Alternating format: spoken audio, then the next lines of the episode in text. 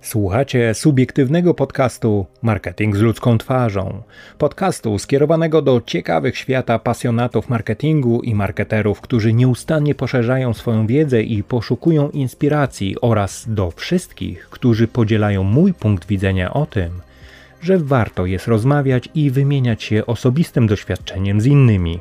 Gościem odcinka jest Michał Kasprzyk, podcaster i promotor storytellingu, mówca i organizator konferencji, trener przemówień publicznych, producent podcastów dla korporacji, współprowadzący podcast Lekko Mówni, poświęcony nauce przemawiania. Odcinek pod tytułem Podcast dwóch podcasterów o podcastach pozwoli Wam poznać dwa różne punkty widzenia, gdzie jeden podcaster tworzy swoje produkcje z pasji i w naturalnym rytmie spotkań z przyjaciółmi, a drugi w zaplanowanych seriach dla firm i korporacji. Wszystko jednak zbiegnie się ostatecznie w jednym punkcie. Poznacie go po wysłuchaniu tego odcinka. Zapraszam do wspólnego spędzenia czasu i wysłuchania tego odcinka. Ja nazywam się Andrzej Wierzchoń, a moim gościem jest Michał Kasprzyk. Posłuchajcie naszej rozmowy.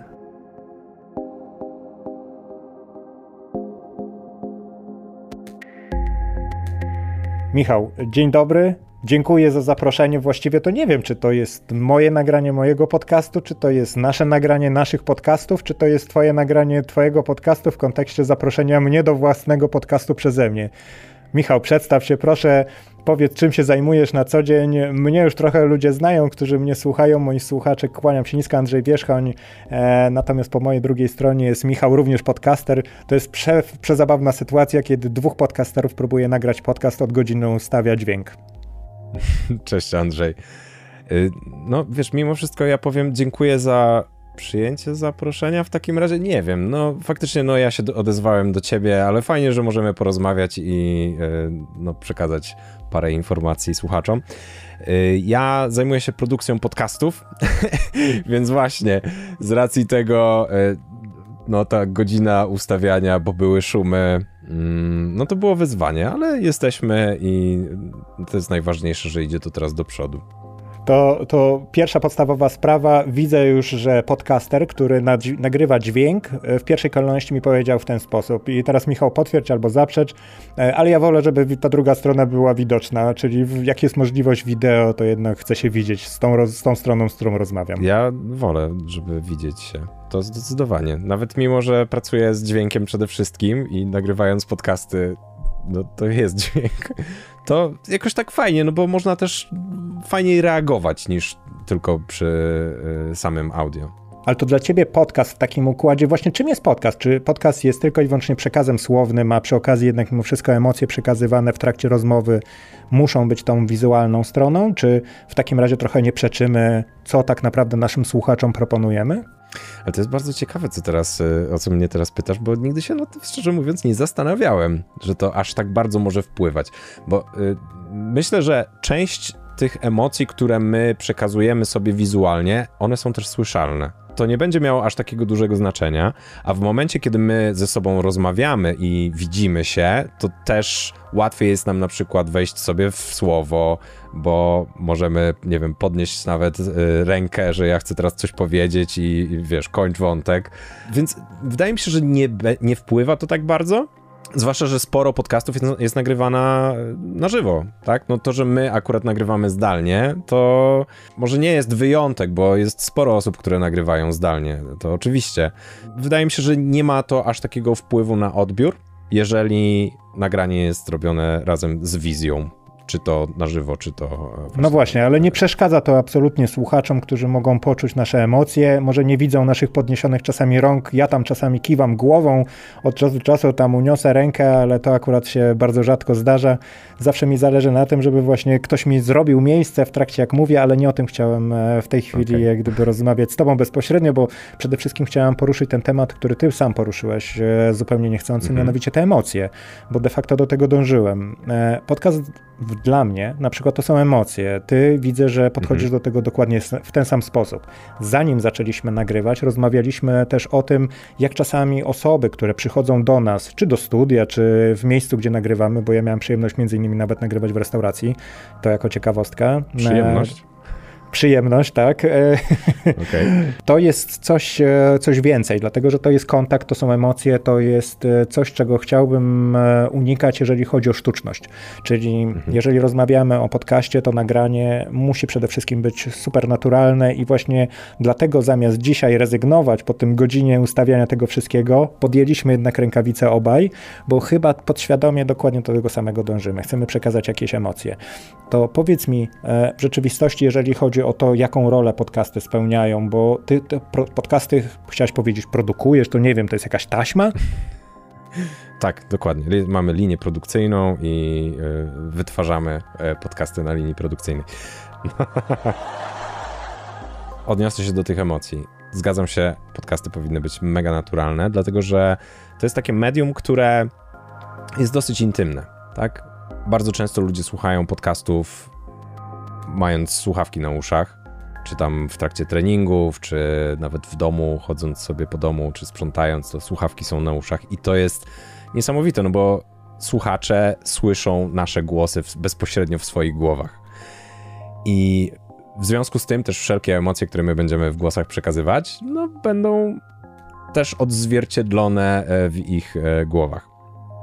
I żeby wykorzystać potencjał właśnie ten, który podcasty dają, no to faktycznie rozmowa powinna być naturalna, nie powinna być taka, wiesz, scenariusz może mieć, jak najbardziej, ale nie, nie, nie powinno to być na zasadzie pytanie numer jeden, pytanie numer dwa i tam od, rozmówca udziela odpowiedzi co chwilę i, i, i ta rozmowa w zasadzie cały czas idzie względem tych punktów, zamiast okej, okay, pójdźmy tutaj skryptem, ale o, tutaj pociągniesz ten wątek, tu jest coś ciekawego, no to nagle zaczniemy rozmawiać o tym temacie i robi się zupełnie inny vibe, inny klimat tej rozmowy.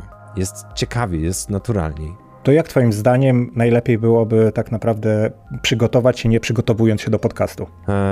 To nie jest tak, że nie trzeba się w ogóle przygotowywać, bo przygotowanie jest wskazane. To też zależy od tego, jaki, jakiego rodzaju podcast nagrywamy. To jest inny temat, bo my tutaj w zasadzie skupiamy się na rozmowie, na, albo na wywiadzie. No, jakby dwie osoby, które wchodzą ze sobą w interakcję, może tak. A formuł mamy całą masę i niektóre będą naprawdę oskryptowane do bólu wręcz i będą świetne. To nie jest tak, że nie. I one będą też brzmiały dosyć naturalnie. Natomiast jeżeli prowadzimy rozmowę, to jednak ten skrypt musi też być odpowiednio przemyślany i trzeba, trzeba sobie dać też takie pole do eksperymentów, do, czy, czy mieć pewną dozę elastyczności, żeby wciąż zachować naturalność w rozmowie. To ja powiem ci w ten sposób. Nie dokończyłeś mi odpowiadać na pytanie o tej linii produkcyjnej podcastów, którą podobno masz, to ty pewnie tam strasznie dużo tych podcastów już wyprodukowałeś, ale do czego dążę? Jeżeli faktycznie wygląda to w ten sposób, że można się przygotować lub nie przygotowywać, dużo zależy oczywiście od słuchacza, także zupełnie poważnie o tym mówiąc, bo to nie chodzi o to, żebyśmy próbowali odpowiedzieć tak jak prawnicy, że każda odpowiedź będzie zła, jest ich sto, że to ta druga osoba musi sobie wybrać swoją właściwą. Daleki jestem od tego podejścia. Nie, no odpowiedź to jest to zależy, to wiadomo, nie? No właśnie, tak to zależy. A co do zasady i tak dalej. Natomiast zupełnie tak. Poważnie rozmawiając na, na temat tego, jak się przygotować, nie przygotowując się do podcastu, to jest chyba to, o czym rozmawialiśmy w międzyczasie, sprawdzając ten dźwięk, czyli sprawa związana z podejściem dotyczącym przekazania emocji. To jest to, co poruszyliśmy przed chwilą. A dru- druga sprawa to jest kwestia tego, żeby ktoś próbował porozumieć się z nami i nam przekazać czy wiedzę, czy informacje w sposób najprostszy, najłatwiejszy do wchłonięcia i tak naprawdę chyba najmniej hmm, wyuczony. Mhm. Jak gdyby ten kontakt człowiek-człowiek chyba jest kluczowy w kontekście w ogóle porozumienia. I ja bardzo sobie cenię podcast, bo to jest taka trochę kaligrafia przy pisaniu.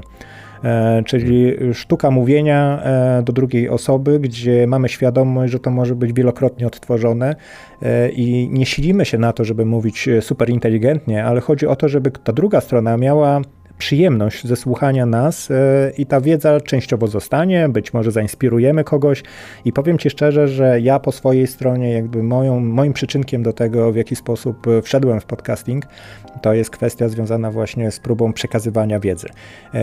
Bardzo szybko się okazało, że inni chcą uczestniczyć w tym, a znowu bardzo szybko po tym był trzeci krok, który był jeszcze fajniejszy. Okazało się, że ci ludzie chcą uczestniczyć, mimo że się boją w tym, co ja robię i sami chcą też przekazywać wiedzę, nie tylko pasywnie słuchać. I to jest najprzyjemniejsze, że można otwierać ludzi. Jakie są Twoje doświadczenia?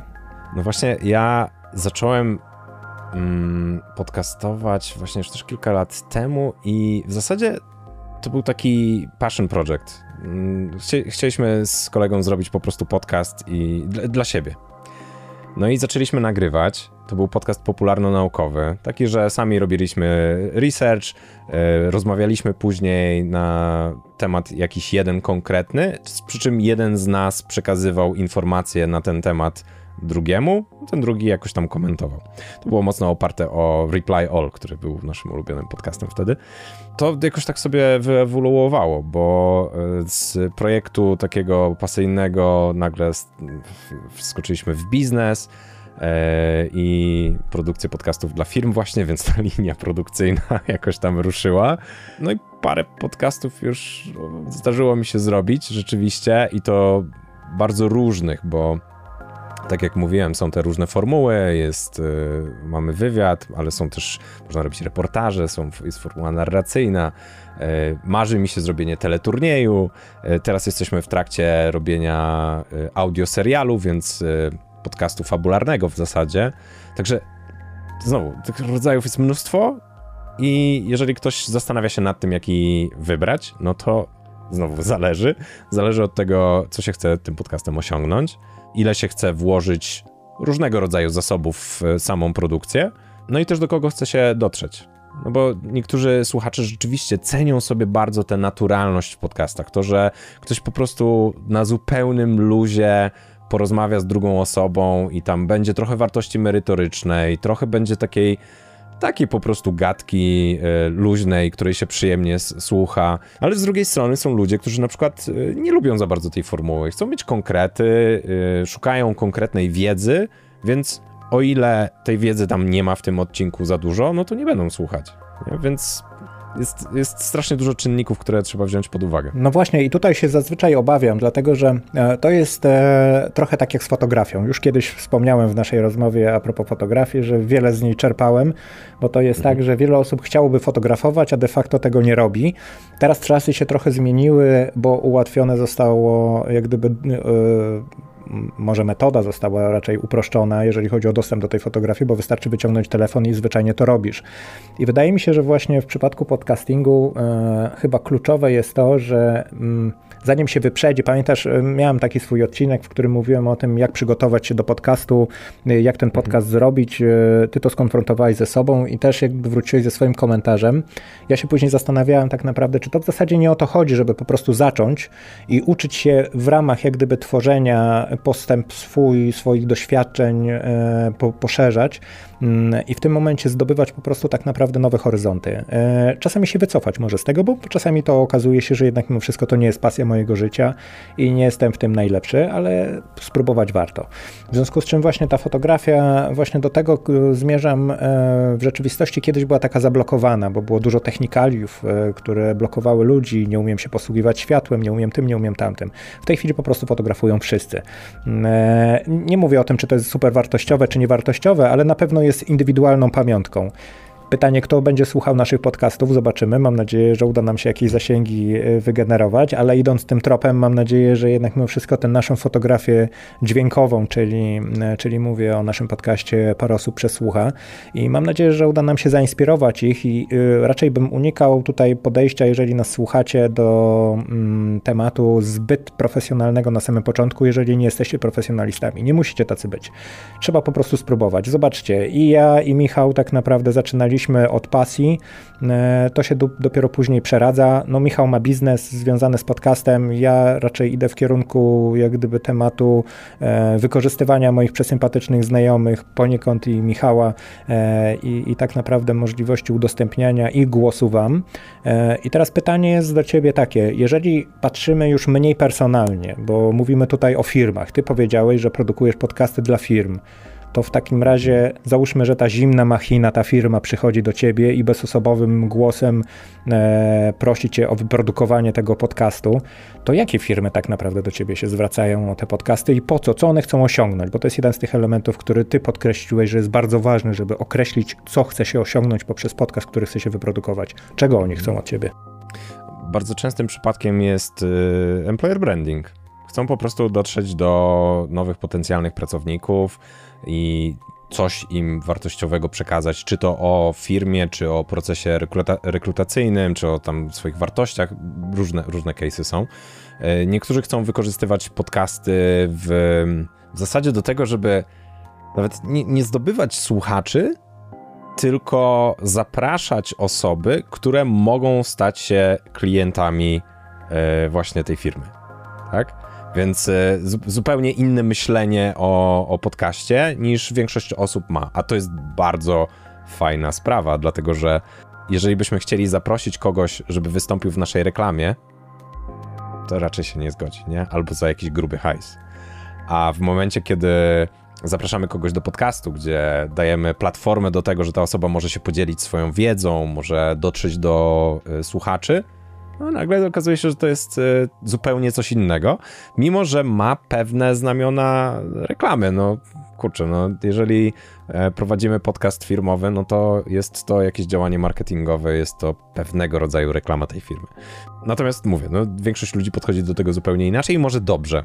Także cele są przeróżne, firmy też są w zasadzie bardzo różne, no aczkolwiek do tej pory moi klienci to są firmy, które, które działają na rynku B dwa B, więc software house'y, to są duże korporacje, był bank, więc raczej, raczej no mówię, no ludzie, którzy chcą zrobić podcasty po to, żeby dotrzeć albo do innych firm, albo do potencjalnych pracowników. To jest niesamowite, że jak różne jest podejście w kontekście budowania zasięgu i przyczyn tego, potrzeby tego zasięgu.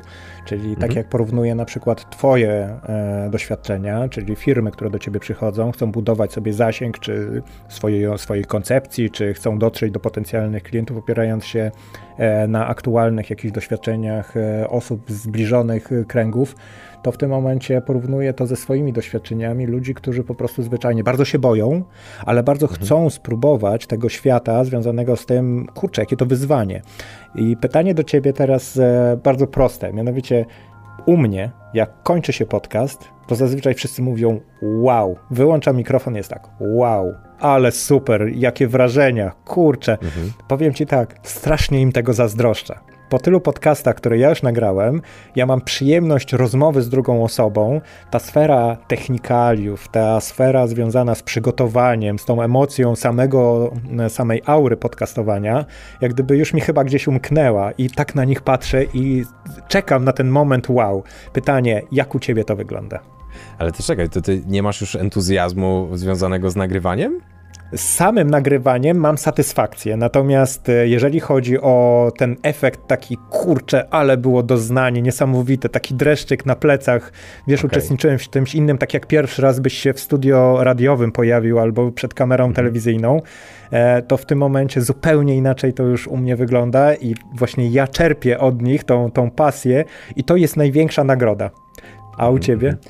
Ja mam podobnie właśnie, że jak z, z mojej strony, jak nagrywam z kimś, to jest takie, no dobra, to już jest kolejna rozmowa, którą prowadzę, ale przez to, że interesuje mnie osoba, którą zaprosiłem, interesuje mnie temat, o którym mogę z tą osobą, o którym mogę z tą osobą porozmawiać, no to, to, to wciąż jest niesamowite, nie? Wciąż, wciąż mam ten entuzjazm, ale właśnie już nie do samego procesu, nie do samego podcastu, tylko do osób, które mogę poznawać. I ja myślę, że to jest bardzo zdrowe podejście, bo do tego się to sprowadza. Jeżeli byśmy non-stop jarali się samym podcastem, samym nagraniem, to być może nie, rozwijali, nie rozwijalibyśmy się w kwestiach tego, jak prowadzić rozmowę, tego, jak być dobrym rozmówcą, tego, jakie pytania można zadawać. Tylko skupialibyśmy się na tym, żeby, o nie, że dźwięk musi być idealny i musi być coraz lepszy, coraz lepszy. Wiesz, ja mam ten też etap za sobą, bo, bo yy, przeszedłem przez kilka iteracji różnych mikrofonów, różnych rekorderów, ale to też ma związek z tym, że ja się zacząłem tym zajmować profesjonalnie i ja muszę mieć dobry sprzęt, bo nie mogę klientów nagrać na byle czym, tak? Więc yy, mi to było potrzebne. Natomiast podcasterzy, którzy nagrywają na swoje potrzeby, yy, naprawdę można mieć sprzęt za niewielkie pieniądze, który ma wystarczająco dobrą jakość, który no, nie będzie wstydu, jeżeli się na nim będzie nagrywać. Naprawdę ta bariera wejścia, tak jak porównałeś to do fotografii, bariera wejścia jest już dosyć niska w podcastach. Nie jest moim zdaniem zerowa, w sensie warto jest zainwestować chociaż w minimalnie tam jakiś prosty mikrofon, bo co ciekawe, są badania, które pokazują, że jakość dźwięku wpływa na to, jak jesteśmy postrzegani. Zostało zrobione badanie, to co prawda TED Talk był, były dwie wersje tego samego TED Talka. Jedna normalna, druga z pogorszoną jakością dźwięku i oni to puszczali jakimś tam grupą, grupą ludzi i okazało się, że ta grupa, która słuchała pogorszonej jakości dźwięku, oceniała mówcę jako mniej inteligentnego, jego research za mniej ważny i jeszcze jakieś tam dwa czynniki, których teraz nie pamiętam, były yy, gorsze po prostu. Więc jakość dźwięku ma znaczenie, więc nawet jakiś tani mikrofon za powiedzmy dwie stówy będzie w stanie nam dać tę jakość dźwięku, która nie będzie miała znaczenia. Nie, to już nie, mu, nie musi być igła studyjna, absolutnie, nie. To już właśnie odbierasz sobie biznes. Namówiliśmy w tym momencie setki ludzi do tego, żeby kupili sobie za dwie stówy mikrofon na Allegro czy jakimś innej platformie i po prostu zaczęli podcastować, ale w rzeczywistości chyba Kurczę. O to nam chodzi, bo podnosi to świadomość osób, które e, też słuchają. Ja na przykład zawsze do tego się przyznaję. Ja nie jestem jakimś heavy userem podcastów, e, że permanentnie po prostu wychodzę ze swoją ulubioną rybką na spacer albo biorę kota e, e, za przeproszeniem do, do, na, na ten na basen e, i, i po prostu w międzyczasie słucham podcastu jakikolwiek, żeby tylko nadgonić, bo jak gdyby to nie ma kompletnie moim zdaniem sensu. To jest troszeczkę na takiej zasadzie, jeśli jestem malarzem, to niekoniecznie muszę każdą sztukę oglądać. E, mam swoje ulubione tematy, ale w zasadzie to jest tak, że sam podcast sam w sobie e, chciałbym jak gdyby odciąć pewnego rodzaju obszar związany z tym, że aby robić podcasty, tak jak ty to nazwałeś, produkować, albo ja po prostu zwyczajnie zapraszać gości e, i rozmawiać z nimi i mieć z tego bardzo fajną, nie wiem, godzinę, ogromną przyjemność poznania drugiej strony i wymienić się albo wielokrotnie dowiedzieć się niż zwykle ciekawych historii. Ja mogę to powiedzieć na swoim przykładzie, ty pewnie też wielokrotnie dowiedziałeś się niesamowitych rzeczy, e, które gdzieś tam nam albo umykały, albo nie wiedzieliśmy nawet o ich istnieniu dotychczas.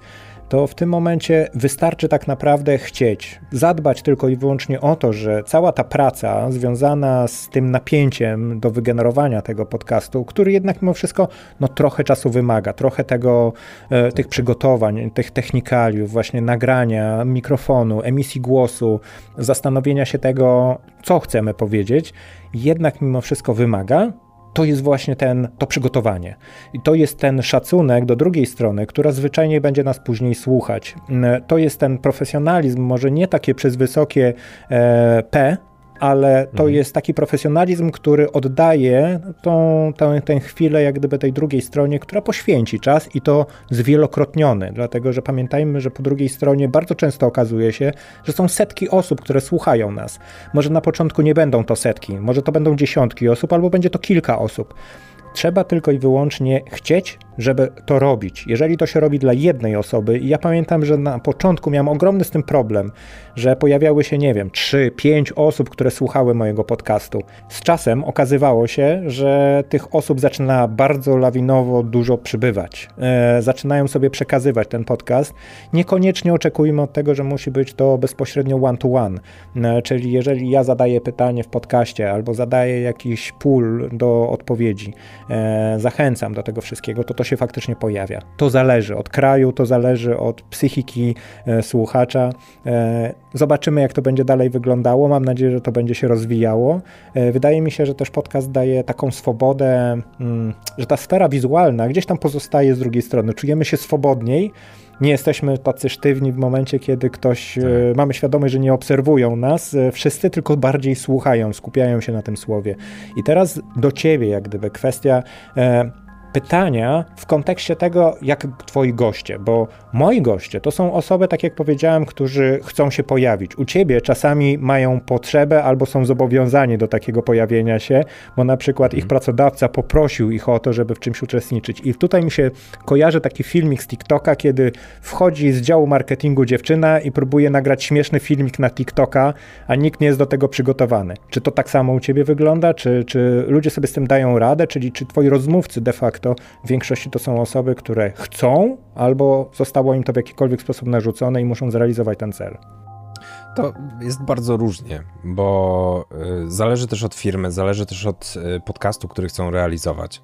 I jest czasami tak, że jeżeli podcast dotyczy jakiegoś bardzo specjalistycznego tematu, to okazuje się, że w firmie są trzy osoby na krzyż, które są w stanie na ten temat cokolwiek powiedzieć.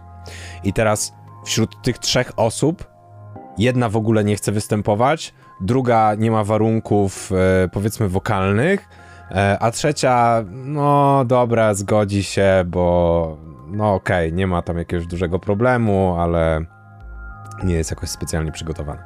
I to jest tak, że albo my tę osobę przygotujemy, pomożemy jej się y, jakby wejść w ten tryb podcastowy, y, oswoimy z tym, że nagranie jest okej, okay, albo ta osoba wyjdzie po prostu sztywno. Są oczywiście osoby, które są takimi naturalsami, że przychodzą i siadają przed mikrofonem i jest po prostu totalny luz, gadają bez żadnego problemu, co czasami idzie w problem, który jest w drugą stronę, mianowicie, że leją wodę, albo gada, albo nie wiem, e, e, wchodzą w jakieś dygresje, co nie jest też dramatycznym problemem, bo oczywiście audio bardzo łatwo można pociąć i wyciąć w te fragmenty, których nie chcemy. Natomiast e, czasami jest tak, że ktoś, nie wiem, musi dostarczyć jakiś kontekst i ten kontekst, wiesz, minuta, druga minuta, trzecia minuta, czwarta minuta, piąta minuta i wiesz, gada cały czas i teraz, okej, okay, możemy pociąć.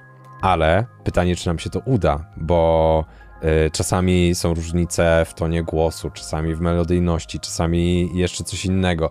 I może się okazać, że ciężko będzie skrócić te pięć minut. Y, tutaj wchodzą jakieś tam inne metody, bo da się to zastępować jakąś tam narracją. Dobrze, można dobrze, poczekaj, bo nagrać. Ty wchodzisz w dygresję. Nie, nie ten? Y, tak, tak, dokładnie. Y, no już widać, na, na jaki rodzaj rozmówcy trafiłeś. Są, są różne rodzaje problemów, które ludzie mają, jak są przed mikrofonem. Natomiast y, wydaje mi się, że właśnie ta bariera y, taka związana z tym, żeby w ogóle zdecydować się na nagranie, jest dużo niższa niż w przypadku na przykład wideo. Y, no bo faktycznie ludzie czasami są zbyt samoświadomi swojego wyglądu, czy nie wiem, coś im się tam w sobie nie podoba. Ludzie, nie myślcie tak, naprawdę, wszystko jest okej. Okay. To świat jest zły, a nie, a nie wy.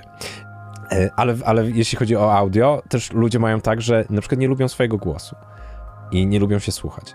Co też nie jest jakieś dramatyczne, bo y, czasami y, jest tak, że ktoś się decyduje, okej, okay, dobra, ja się dam nagrać i tylko ja nie chcę tego odsłuchiwać. Więc mamy jakby taką automatyczną autoryzację, co nie jest do końca idealne, ale no to też jest decyzja, którą ta osoba podejmuje świadomie, więc jest też okej. Także różnie ludzie do tego podchodzą, różni pracownicy, których nagrywamy, się zdarzają. Zawsze staramy się wygenerować taką atmosferę luźną, tak żeby naprawdę było fajnie, przyjemnie. Widzisz, ty na początku naszej rozmowy, przez to, że nam godzina zeszła na te kwestie techniczne, mówisz, nie, no to może przyłóżmy, bo trochę nas to jakby nerwów kosztowało, żebyśmy dostosowali to technicznie i spoko, zaczęliśmy się umawiać na inny termin, ale okazuje się, że przecież w zasadzie możemy też zacząć po prostu rozmawiać i zobaczyć, co z tego wyjdzie. tak? I jeżeli będzie spoko, to nagrywamy. No i nagrywamy i moim zdaniem idzie dobrze. Jest, jest luźno, jest pozytywna atmosfera, jak dla mnie jest bardzo przyjemnie, ale byłoby też okej, jakbyśmy przełożyli, nie? Więc stworzenie takiej odpowiedniej atmosfery do nagrań też jest bardzo ważnym elementem samego nagrania. Jeżeli bierzemy jakiegoś, jakąś osobę do nagrywania i sadzamy przed mikrofonem, i to jest moment, w którym mówimy, dobra, mów, to większość osób się zblokuje. Zawsze robimy tak, że najpierw są jakieś e, pytania na rozgrzewkę, zanim w ogóle włączymy mikrofon, to jest jakieś, jakiś taki e, small talk właśnie, coś, co w ogóle się nie znajdzie w podcaście. My to już nagrywamy, niech sobie to nagranie leci, ale my sobie pogadamy na luzie w ogóle, tak żeby ta osoba możliwie najmniej zauważyła, że w ogóle nagranie się dzieje. I wtedy jest najlepiej. Tak, żeby stworzyć atmosferę tego, że my sobie po prostu rozmawiamy, a nie, że nagrywamy jakiś materiał marketingowy, który ma być nie wiadomo jak wspaniały, cudowny. Nie? No z tym materiałem, materiałem właśnie idealnym to jest bardzo często tak, że oczekiwania drugiej strony są bardziej idealne mm-hmm. niż nasze, bo my doskonale wiemy, czego się spodziewać po tej z drugiej stronie, czyli jak ten dźwięk finalnie będzie wyglądał, a nie po tak. rozmówcy, to miałem na myśli. Natomiast wiesz co, tak się zastanawiam w tej chwili, że w zasadzie mm, nie chcę, żebyśmy stracili jeden taki punkt na horyzoncie, jeżeli chodzi mm-hmm. o naszą rozmowę, czyli to, co chcemy osiągnąć. Jak gdyby tak, tym tak. podcastem w rzeczywistości chcemy osiągnąć, nie wiem, czy się ze mną zgodzisz, czy nie, w razie czego popraw mnie, e, chcemy osiągnąć to, że z jednej strony jest to ogromna przyjemność. E, chcemy przekazać jak gdyby tą sferę związaną z tym, że zrobienie swojego podcastu, albo nagranie z nami podcastu, albo z jakimiś innymi podcasterami, to jest ogromna przyjemność e, poznania drugiej strony. Nawet tego, który nagrywa, czyli nas, albo my mamy tę ogromną przyjemność poznania was, drodzy słuchacze, e, albo uczestnicy naszych podcastów. Mimo, że często jesteśmy przyjaciółmi, często jesteśmy znajomymi, znamy się od strony, powiedzmy sobie, bardziej lub mniej formalnej, często odkrywamy się na nowo, ja to mówię ze swojego doświadczenia, może ty masz więcej doświadczeń w kontekście osób kompletnie jak gdyby obcych, no bo faktycznie produkując dla jakiej, podcasty dla firm jest to troszeczkę trudne, żeby znać wszystkich, którzy tam po drodze się zdarzą w jakimś wątku. Natomiast idąc tym tropem, co chcemy osiągnąć, chciałbym podkreślić jedną ważną rzecz i to jest jak gdyby kluczowe. Z jednej strony jest to osiągalne, ale z drugiej strony my jesteśmy też od tego, żeby was, nasi goście, wprowadzić w taką atmosferę albo w taki nurt myślenia o tym, o czym rozmawiamy, żebyśmy mogli stworzyć właśnie ciekawą rozmowę i to jest po naszej stronie. A jeżeli coś nie, nie pójdzie po naszej myśli, czy kaszlnie, dwa razy już, czy trzy razy już zdążyło ci się to zrobić, pewnie nigdy nie pojawi się to w podcaście, ja to wytnę, ale w rzeczywistości tak to wygląda, że żeby się, żeby, bardzo proszę, żeby się po prostu zwyczajnie tego nie bać. Innymi słowy, otworzyć się bardziej na stronę nie merytoryczną, tylko na drugą stronę, na stronę słuchacza i zwyczajnie opowiadać to, co nas interesuje. I to jest chyba najważniejsze, że osoby po drugiej stronie muszą jednak mimo wszystko poza profesjonalizmem mieć trochę pasji w życiu i tę pasję po prostu przekazać drugiej stronie. My już zadbamy o całą resztę, my już spowodujemy, że powiedzmy sobie będzie to na tyle ciekawe, żeby puścić to publicznie, ale w rzeczywistości ta pasja jest najważniejsza i u nas była między innymi, bo nie, nie, ja się nie zajmuję profesjonalnie podcastingiem, chociaż tych podcastów już trochę wyprodukowałem, ty zajmujesz się profesjonalnie, ale nadal jest to twoją pasją, w związku z czym biorąc to wszystko pod uwagę potrzebujemy was, drodzy słuchacze, właśnie jeżeli chodzi o wasze pasje. I to jest kluczowe, bo pasja chyba w życiu w ogóle generuje to, co jest najbardziej interesujące, czyli tą chęć porozumienia i podzielenia się, po prostu zwyczajnie, za darmo, bo chciałbym odciąć jedną ważną kwestię. Nie zawsze z tyłu musi być ten zasięg, nie zawsze z tyłu musi być to sprowadzenie klienta. Przede wszystkim tworzy się to po to, żeby komuś sprawić przyjemność na spacerze, na siłowni albo, nie wiem, przed snem, żeby ktoś to mógł sobie spokojnie odsłuchać, mile spędzić czas z nami. I do tego najbardziej chyba ja bym dążył w rozmyślaniach, po co się robi podcast, dlaczego, mimo że czasami gdzieś tam ten aspekt związany z biznesem jest, no bo to napędza, napędza, buduje pewnego rodzaju przestrzeń, potrzeby. Ja się z tobą w pełni zgadzam. Yy, rozwinę to jeszcze trochę, bo yy, ty... dużo mówisz o podcastach, które są nagrywane przez indywidualne osoby, nie? Przez, ja mam swój Marketing Opowieści, ty masz swój Marketing z ludzką twarzą, ale są też podcasty tworzone przez różnego rodzaju marki. To, co mówisz, moim zdaniem ma też zastosowanie w ich przypadku.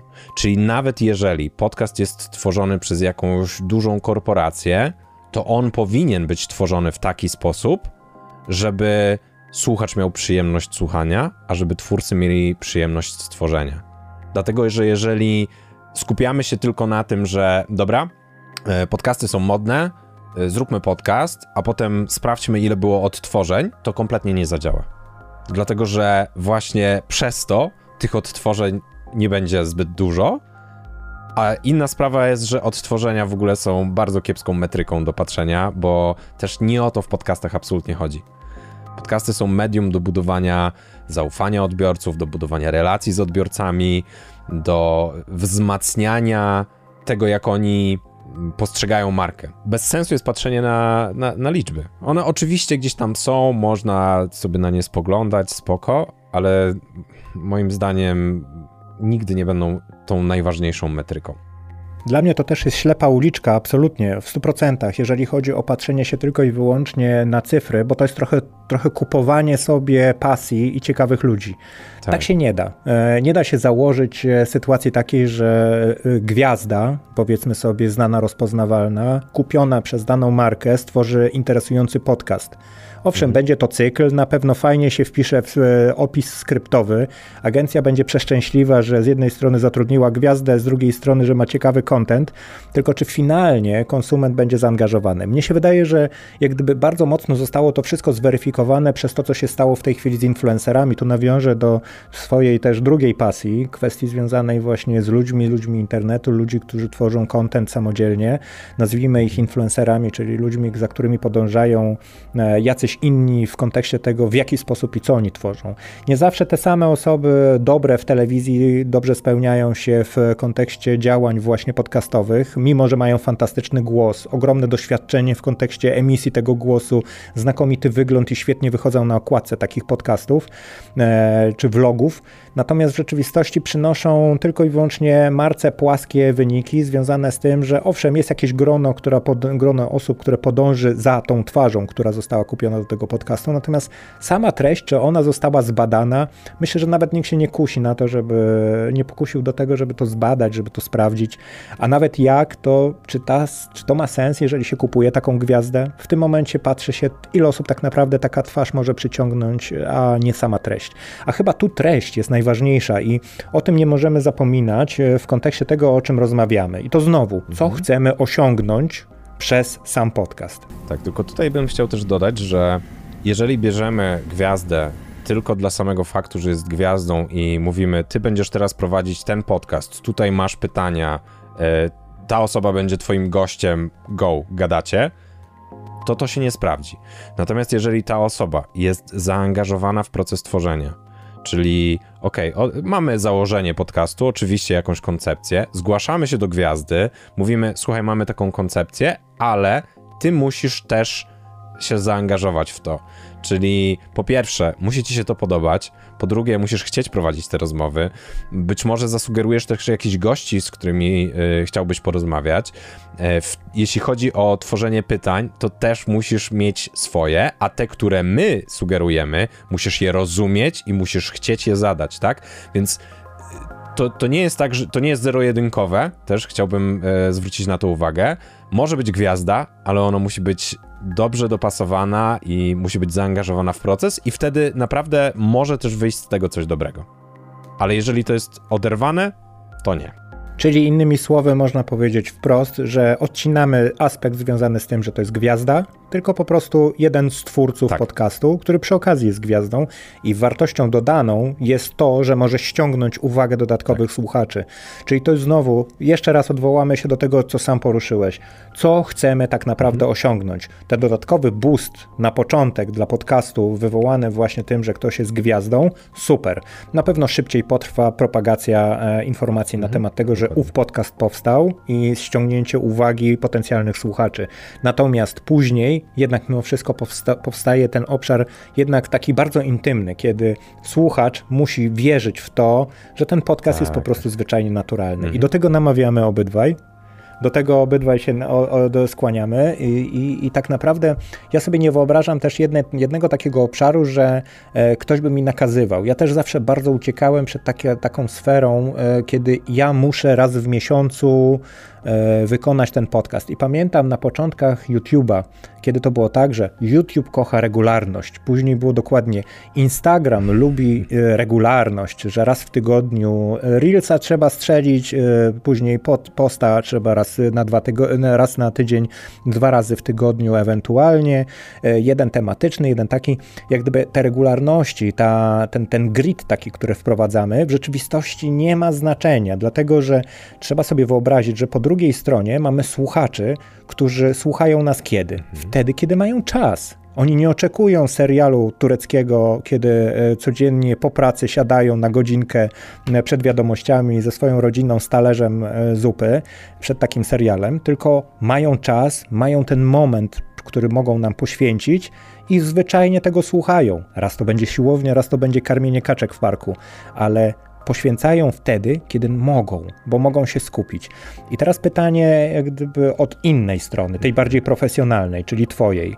Jeżeli chodzi o podcasty, które tworzysz dla marki, to jak to wygląda? Czy faktycznie po drugiej stronie mamy chwytać, to jest takie carpe diem, na zasadzie mamy słuchaczy, spróbujmy maksymalizować dotarcie, czy jednak mimo wszystko ten wiarygodny, jakościowy content odgrywa ważniejszą rolę? Jak ty to oceniasz w kontekście tego, co było kiedyś, jak jest teraz? Hmm. Jakie są twoje perspektywy? Tu może jeszcze um, takie mikro wprowadzenie zrobię, że niektóre podcasty są prowadzone tydzień w tydzień, faktycznie są regularne i nie ma podziału na sezony na przykład, a są podcasty, które, w których produkuje się na przykład dziesięć odcinków, wypuszcza się je tydzień po tygodniu, potem jest albo koniec, albo jest przerwa i powiedzmy za parę miesięcy jest kolejne y, dziesięć odcinków, nie? Czyli tak jak seriale w telewizji w zasadzie, czy tam na Netflixie, czy innych tych. Większość firm, jeżeli zleca produkcję podcastów, to raczej są to zlecenia na sezony, czyli mamy ograniczoną liczbę odcinków i regularność pomaga. Ona nie jest w stu procentach kluczowa, ale zdecydowanie pomaga, dlatego że nawet mimo, że ten słuchacz słucha tylko w momencie, kiedy ma czas, to te odcinki mu nie znikną, one cały czas tam będą, więc nawet jeżeli dany słuchacz nie jest w stanie raz w tygodniu słuchać, tylko raz na dwa tygodnie, no to spoko, no to będzie dwa razy dłużej czerpać przyjemność z tego słuchania, powiedzmy. Ale dru- w drugą stronę będą osoby, które będą miały tego czasu może trochę więcej, albo będą traktować ten konkretny podcast jako podcast numer jeden, więc jeżeli tylko wychodzi odcinek, to ja od razu słucham i wtedy taka osoba tydzień w tydzień spędza czas z nami. Jak ja uwielbiam, jak moi rozmówcy się ze mną nie zgadzają i mają kompletnie inny punkt widzenia. To jest dokładnie o to, o co mi chodzi za każdym razem w kontekście jak gdyby tak różnych doświadczeń i to jest coś, co jest kompletnie przeciwstawne do mojego, czyli jak gdyby ten, ten, ta kwestia regularności, zmuszania się. Widzisz, to są dwa różne światy, które reprezentujemy, czyli twój mega profesjonalny, który powoduje, że ty umawiasz się z daną firmą, korporacją na bardzo dużą rytmikę, to muszą być zamknięte projekty, określone jakimiś ramami czasowymi, które się rozlicza po realizacji.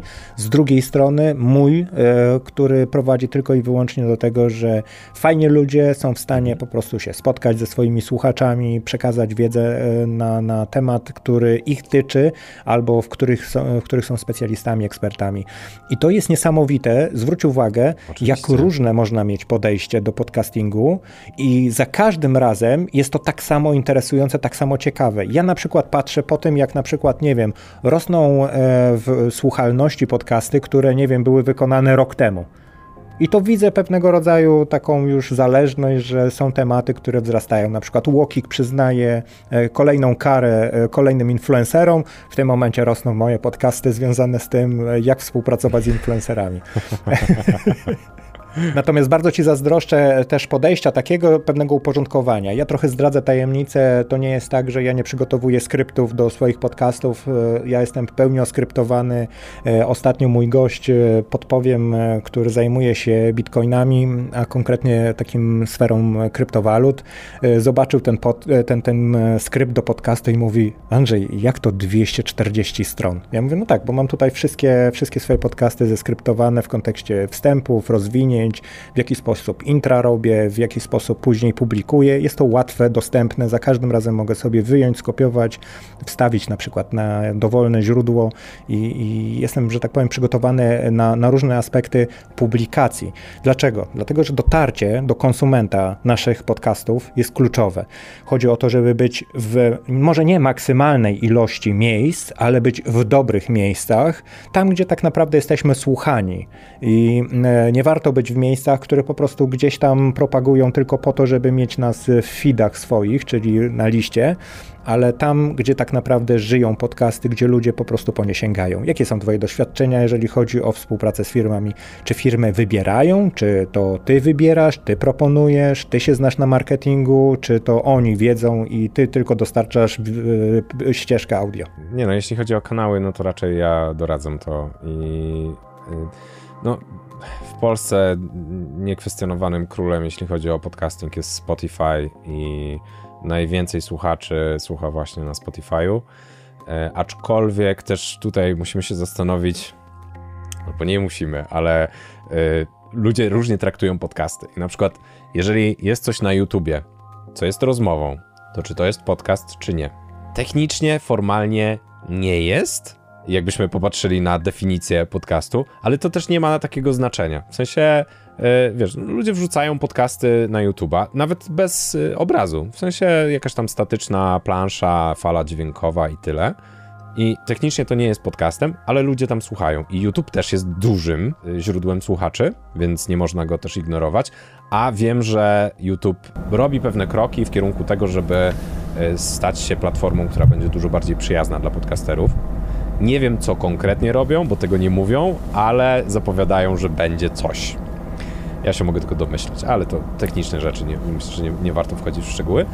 E, więc Spotify, YouTube, e, na pewno Apple Podcast, dlatego że e, to jest, jakby ludzie, jeżeli mają iPhony, to bardzo często słuchają przez Apple Podcast e, i to jest aplikacja na drugim, trzecim miejscu w zależności od tego, od podcastu, różnie jest. Ogólnie to pewnie jest na drugim miejscu. Tudzież jeżeli liczymy YouTube'a, to na trzecim. Apple Podcast ma też jeszcze dodatkowe zalety, dlatego że jeżeli podcast jest w Apple'u, no to inne aplikacje sobie ściągają z Apple'a też właśnie ten podcast, więc y, automatycznie pojawiamy się w, w różnych innych aplikacjach, jakby nie, które nie mają jakoś specjalnie dużo słuchaczy, porównując na przykład do Spotify'a, czy nawet do samego Apple'a, ale są ludzie, którzy słuchają po prostu w innych aplikacjach. Ja osobiście nie lubię słuchać w Spotify'u, bo dla mnie nie ma pewnych feature'ów, które mi są bardzo potrzebne.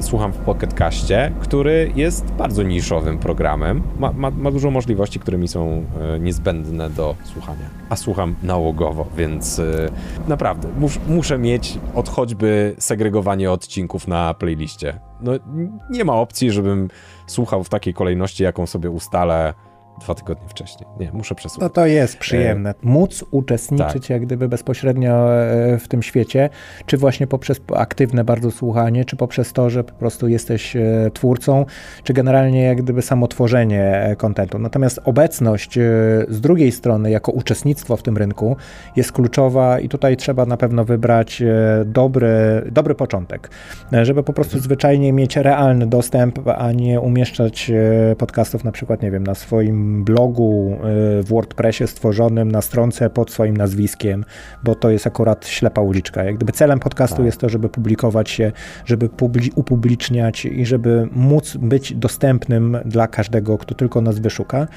Co powiesz, jeżeli chodzi o nazewnictwo? Co powiesz, jeżeli chodzi o to, w jaki sposób te podcasty są e, przypisywane? Czy tagowanie w ogóle ma sens? Czy to po nazwach ludzie docierają? Jak to w ogóle promować? Właśnie z odkrywalnością podcastów jest taki mały problem, bo nie ma dobrej metody. W sensie nawet Spotify czy Apple no mają jakąś tam kategoryzację, niby są też kategorie, tam Apple ma na przykład taką kategorię newsworthy, czyli podcasty nowe, które już zyskują jakąś tam słuchalność, ale jak się jest takim małym pikusiem, który dopiero co wypuścił swój podcast i ma tam jeden odcinek i y, słuchał tego y, kolega, koleżanka y, i w sumie mamy tam dziesięć odsłuchań, no to ciężko będzie się wybić, więc y, to, to jest niestety problem. Y, w związku z tym używać słów kluczowych w opisie przynajmniej. Nie musi być w nazwie, bo po opisach, w opisach też aplikacje potrafią wyszukiwać, ale jeżeli jest w nazwie, no to jest dodatkowo bonus. Twój podcast łatwo jest znaleźć, wpisze się w dowolnej aplikacji marketing i mamy listę, oczywiście nie jest to jedyny, ale mamy listę podcastów. Minus jest taki, że jeżeli ktoś szuka polskich podcastów marketingowych, to jest duża szansa, że nie znajdzie tylko polskich, tylko całą masę, no bo marketing jest słowem uniwersalnym, tak? Natomiast jeżeli robimy coś, co ma typowo polską nazwę, no to będzie dużo łatwiej znaleźć to.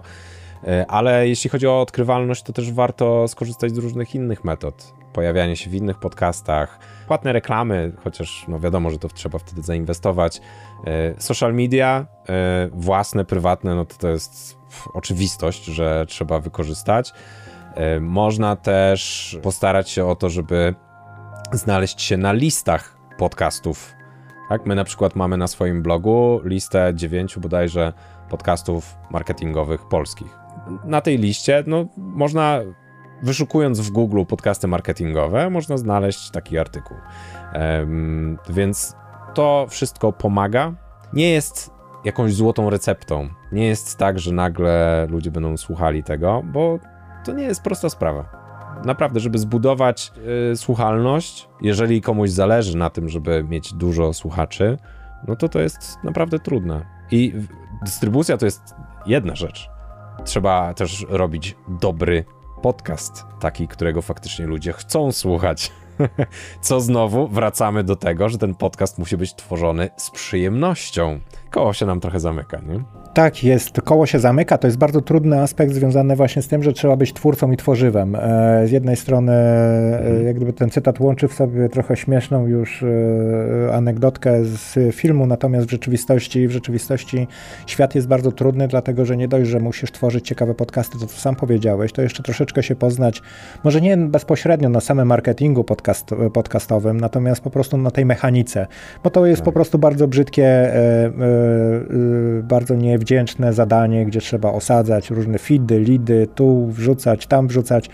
Faktycznie początki są dość trudne i tak powiem siermiężne, natomiast z czasem trzeba wierzyć w to, że to po prostu przyniesie efekty, bo to zaczyna się w pewnym momencie samo nakręcać i to, co sam powiedziałeś, są platformy, które zaczynają czerpać z siebie nawzajem i akcelerują ten efekt. Oczywiście. Tu y, też y, dodam jeszcze do tego, że oczywiście wszystko zależy od tego, jaki mamy cel, no bo jeżeli tworzymy swój podcast dla własnej przyjemności, dla budowania własnej marki, czy nawet do budowania swojej małej firmy, to rzeczywiście, ale jeżeli to jest podcast jako działanie marketingowe, które tworzy korporacja na przykład, gdzie tam jest dużo więcej osób zaangażowanych, no to też trochę inaczej się do tego podchodzi.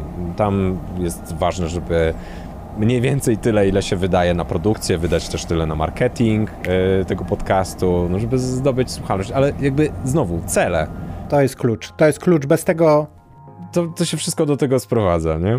Tak, oczywiście. I, i wydaje mi się, że w rzeczywistości to jest, e, to jest jedna z najtrudniejszych rzeczy, żeby ukształtować z czasem ten cel, bo to nie jest tak, że na, poczo- na samym początku, że od samego początku, od pierwszego, ce- od pierwszego odcinka mam swój cel. Owszem, mhm. jakieś górnolotne cele, takie dalekosiężne w kontekście tego, kim chcę być, jeżeli chodzi o ten podcasting, to są bardzo istotne. Natomiast z czasem one się dopiero zaczynają krystalizować i, i odradzam od razu k- szejpowanie tego wszystkiego pod jakąś bardzo konkretną mikropunkt w perspektywie. Natomiast, natomiast absolutnie szczere tworzenie tego kontentu, ale teraz, żeby nie było zbyt płytko, to powiedz mi, a słuchacie tych wszystkich panów i pań, które atakują nas później po różnych social mediach i proponują promocje za tam kilka rupi naszych podcastów w różnych dziwnych regionach. Czy to ma sens? Bo wszyscy chyba już tego doznali, ja muszę o tym wspomnieć, bo trudno nie powiedzieć o tym, że jeżeli umieści się hashtag podcast, to w tym momencie praktycznie w milisekundę zjawia się e, Rahman Asharabar Karadabanan, e, który na przykład próbuje nam powiedzieć, że ma znakomitą metodę na wypromowanie naszego podcastu. No to jest to samo, co kupowanie fanów na Instagramie i innych różnych mediach społecznościowych. No jakby po co nam te liczby, jeżeli one nie będą się na nic kompletnie przekładać? To jest, no, jest bez sensu, naprawdę. Kropka, po prostu. No. Bardzo głęboko y, obaj możemy się pod tym podpisać, chyba odradzamy kupowanie tego rodzaju zasięgów. Tak, tak. E, to jest zwyczajnie fake, ale nie chodzi o to, że to jest e, niewiarygodne. Nie, to jest po prostu bez sensu. Po prostu bez sensu, zwyczajnie. Tak. Tutaj nie ma dodatkowych jakichś określeń. E, jeszcze raz podkreślamy i tu z Michałem absolutnie idziemy jednym tropem. E, kwestia pójścia tylko i wyłącznie w same liczby, jak gdyby nie ma kompletnie większego znaczenia. Ważne jest to, że nawet pięć osób, które są naszymi słuchaczami i które wyciągają z tego wartość dodaną, to jest dokładnie ten cel, o który nam chodzi i, i tego powinniśmy się słuchać. E, Michał, gadamy już godzinę, e, blisko, bez trzech minut. E, pewnie będzie jeszcze krócej, jak poprzecinamy te wszystkie y, y, y nasze, które gdzieś tam wyskoczyły, ale powiedz mi na sam koniec, gdybyś miał teraz powiedzieć, e, po co robić podcasty w trzech prostych zdaniach, to biorąc pod uwagę to, co żeśmy powiedzieli e, przed chwilą, to byś był bardziej za tym, że to jest narzędzie dla firm, czy dla ludzi i ich przyjemności? To ani jedno, ani drugie nie jest bardziej, bo to jest i narzędzie dla firm, i coś, co możemy stworzyć sami z przyjemnością.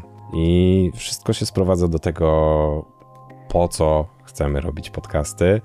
Na pewno nie ma sensu w podążaniu za trendami, że wszyscy robią podcasty, to ja też muszę. Nie. Jeżeli przyjdzie wam do głowy myśl, że chcecie zrobić podcast, to przede wszystkim zastanówcie się, jaki macie cel, po co wy chcecie to robić. I okej jest robić podcast dla siebie, dla własnej przyjemności, spoko.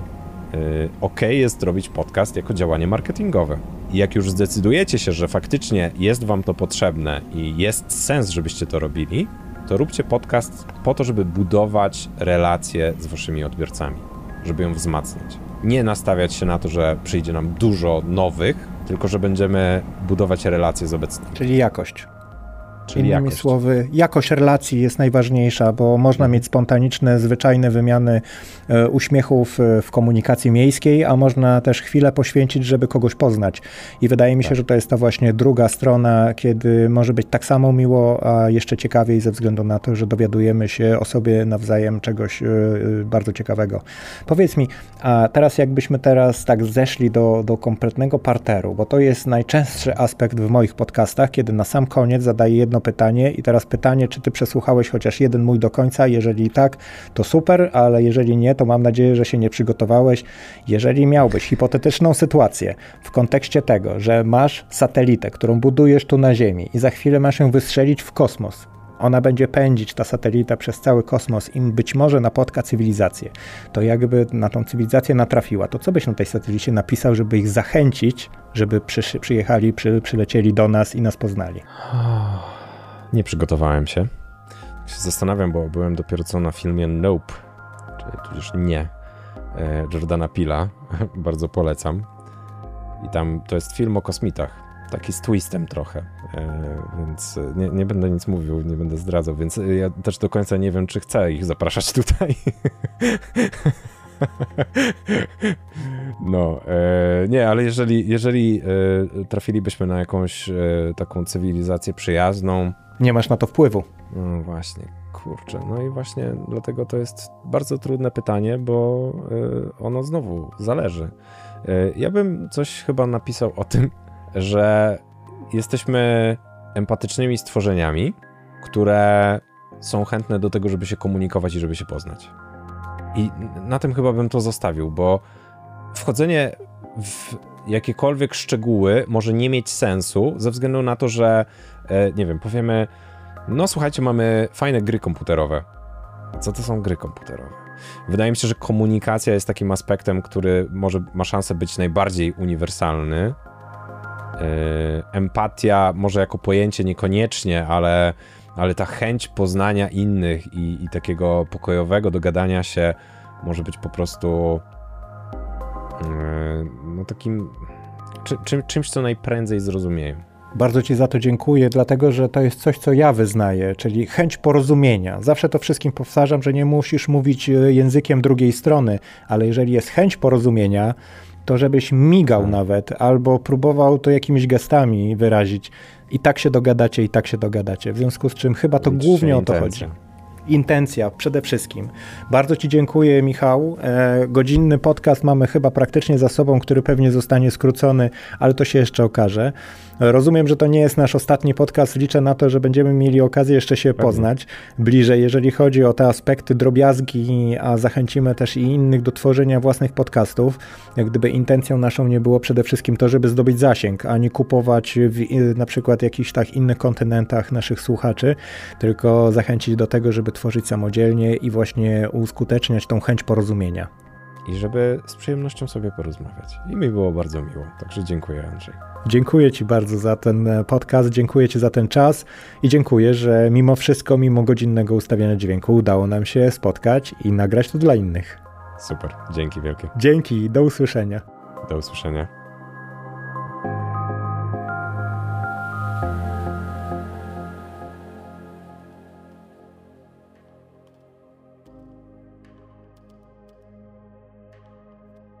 Wysłuchaliście przed chwilą dwudziestego drugiego odcinka drugiego sezonu podcastu Marketing z ludzką twarzą.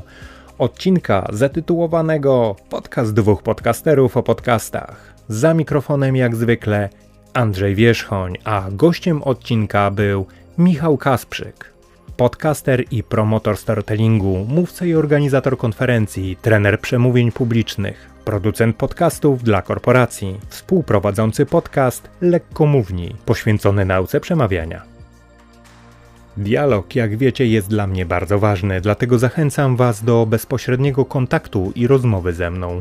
Jeśli macie jakiekolwiek pytania, uwagi, komentarze, możecie mnie znaleźć na LinkedInie. Wystarczy, że u góry strony wyszukiwarkę wpiszecie Andrzej Wierzchoń. Możecie do mnie pisać również maile bezpośrednio pod mój adres andrzej kropka wierzchon małpa gmail kropka com.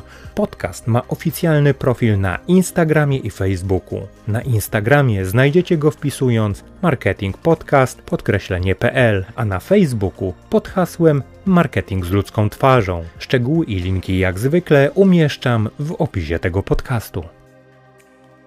Na koniec zachęcam do subskrypcji podcastu i wysłuchania poprzednich oraz kolejnych odcinków.